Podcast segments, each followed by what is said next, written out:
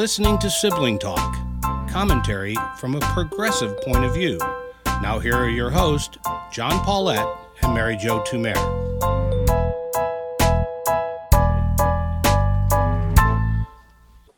Hello, I'm John Paulette. And I'm Mary Jo Tumer. Okay, Mary, we're both uh, watching, paying close attention to the uh, hearings of who I'm now calling ACB, like yep. AOC, mm-hmm. right? Which is a good thing. So we have the ACA, which is going to be decided by ACB. But I, I tell you something, I'm I'm frankly really troubled by. You know, I know she and everybody who gets nominated for the Supreme Court does not want to answer questions about how how they'll rule. And I, I get that. And I actually I respect that. That makes sense. But here's the formulation that I think she's been depending on. That her, these are her words, not mine, her personal views will not uh, come into play. She will look at the case, and she's been very careful to explain uh, that in front of her, the law that applies, but her personal views will not be a part. And then she went on to uh, be specific and say that within her group of associates and, and friends, she has many people who have different personal views than she does, uh, and that she is able to accept that. Now, all of this seems to me to speak to an idea of tolerance. I have my views, other people have their views, but I don't let that become uh, part of my ruling as, as a judge. This all seems very reasonable, but here's where I'm I'm troubled with it. Does this suggest that everything, all truth, all morality, rightness, wrongness, is purely subjective? That it just depends upon what your personal views are. I have my personal views, and as it happens, I'm going to have a very, very powerful lifetime appointment. So I get to kind of use those, but I recognize other people have personal views. Does this suggest that there is nothing that is objective, universal, absolute, that it's just all a matter of opinion? No, that's, I don't think that's what she's saying. I think what she's saying is that the law as she understands her job in terms of interpreting the law, whether that's statutory or constitutional or the Constitution, um, may or may not. Um, let me say this: her there may not be results in her decisions that always line up with her personal views, because the law may not allow that result. So, in a perfect world, the way lawyers look at courts and going to court is that how the judge feels about something is not going to determine the outcome of a case. That's because the law will determine the outcome of the case. And just, you know, a little bit of a primer in the United States, we we operate under what's constitutional law and also common law and then we have statutory law, right? So we have all three of those things. So depending on what the case is doing? Is it asking a constitutional question, a common law question, or a statutory interpretation? That precedent, they keep talking about stare decisis, and that's basically what that is, will help the judges come to the right outcome. The fault in that, so it sounds so reasonable, and we're all like, sure, we all agree with that. The fault in that is that personal legal views or your view of the the law and what it should or shouldn't be doing will determine outcomes. It's just the nature of a human being. She's both a human being and a lawyer. So some of the cases, and I think we've talked about this before, my specialty, which has been employment law during my career, some of the cases they've talked about, um, one in particular this morning was an age discrimination case where she came down on the side that she decided in the Seventh Circuit, um, which is your circuit, by the way. She came down on the side that the statute did not protect against age discrimination in applications so that you can discriminate against people uh, for, in age when they're applying for a job, even though you couldn't discriminate against them in firing, you know, in terms and conditions of employment. So she says, I'm a textualist. I'm going to read the text. If the text allows this outcome, I'm going to get there. People who are on the more liberal side, like me, would read that and say that hiring, you don't have to say hiring exactly, that it's a term and condition of employment, and that you couldn't discriminate against somebody in hiring. You know, in other words, I can't look at an application and say, wow, they graduated from college in 1979. That means they must be in their early 60s. I don't want to hire somebody who's 60. That's how I would. So if I were advising, so I've never been a judge, but if I were advising someone, I'd say, you can't use that technicality to discriminate against someone. Well, and I mean, in answer to my problem at the beginning, am I reading you right to say that what the objective thing is, is the law? Now, there's some shake in that because it it depends upon how we read the law, and that ultimately for us as Americans, we would say the objective reality is the Constitution as we understand it. Am I on good ground? Yeah, here? I mean that would be one way to say it. I, I, I think, you know, I don't know if you've ever had to go to a lawyer about anything, but when you do, you ask the question. You think this is simple, straightforward. They should have an answer, and many times the answer is it depends.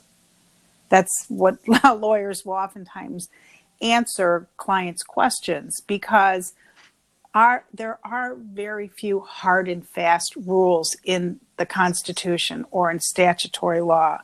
Because I always tell young people when they say think about law school and they say, well, if you love puzzles, you'll be love being a lawyer because you have a set of facts, you have a set of rules, and you're trying to put those things together in the way that makes sense. That's basically what lawyers do. And okay, but I'm sorry. So, so that's that's in a sense that's what she's saying. There are going to be facts. They're going to come to me, facts specific, the case and controversy. She's talked a lot about that. And I will have these rules, whether they're written in the Constitution or in a, in a statute, or there, ha- there are precedents upon which I have to rely. And that's how I'm going to come okay. to my decisions. Yeah. But now something that was new to me, frankly, has come up because I understand precedents. I, I understand stare decisis. I actually studied Latin in high school and college. So even though I'm not a lawyer, I know the word.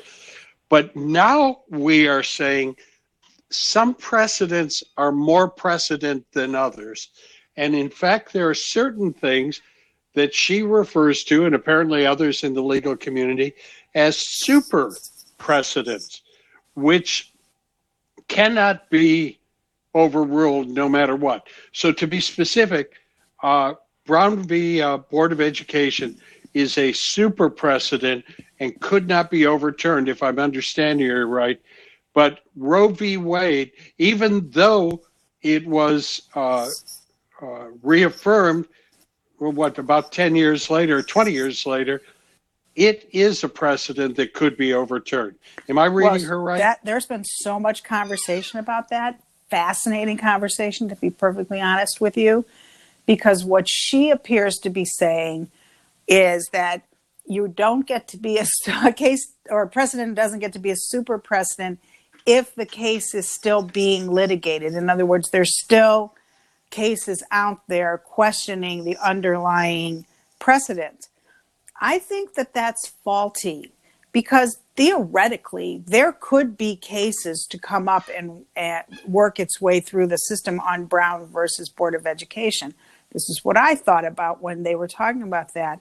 Imagine a situation where a school district says i think in, in much the same way as you have uh, girls and boys educated separately and many people see a lot of value of that particularly for girls So let's say you had a school system that say, if we took the African American kids and we pulled them out, and because we think they'd be better educated without the influence of these white kids, you could see that happening.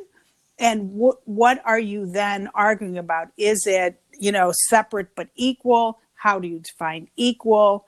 I mean, what if somebody brought a lawsuit to say that how we are funding, let's say in Ohio, for example, our schools, the effect of that is that you have all black school systems and they are not equal. So the funding mechanism itself is wrong and violates Brown v. Board.